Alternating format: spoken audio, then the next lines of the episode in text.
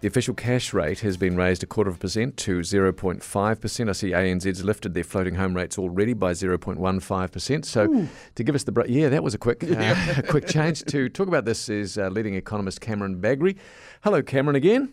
Uh, good afternoon. So this was to be expected, wasn't it?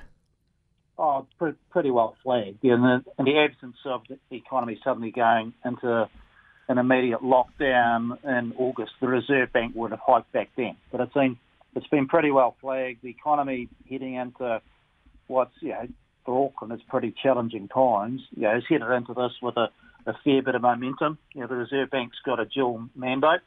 They've got to get to what's called maximum sustainable employment. Well, with the unemployment rate down to 4%, you can tick that box. And mm. supposed to have inflation around 2%. Well, it looks like inflation is going to be headed more towards 4%. We've obviously got a booming property market at the same time. Uh, the spirit what the Reserve Bank is saying at the moment, look, time to turn down the heat. And they're not tightening the screws on the economy because the official cash rate at 0.5% is still incredibly low. Mm. Some would say absurdly low, but they're certainly turning down the heat.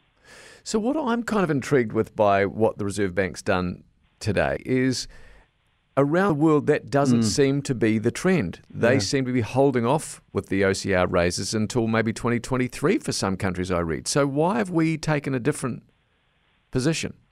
Now that, that, that's actually a, a really good point. Yeah, because if, I guess if you fast forward six months and you think about yeah Delta COVID related challenges, well, we're going to be in a similar position to what's going on in the United States mm. and what's going on in Australia.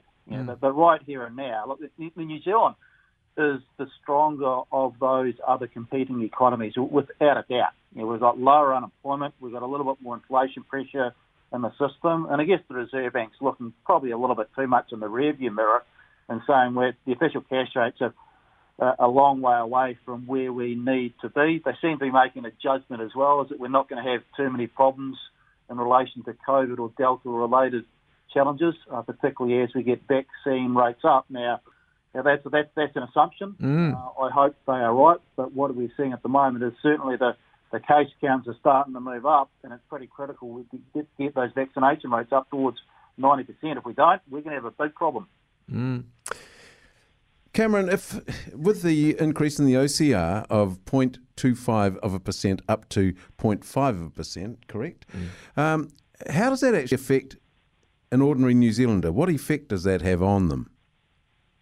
Well, there's a there's a couple of different channels, and mo- most New Zealanders have already seen that the effect of this in advance, mm. because markets have been anticipating the official cash rate is getting going to move up for some time. You know, so the one and the two, the three-year fixed mortgage rates have really been starting to move for the last sort of six months in anticipation of not just today's decision, but what we could see over the next 12 months.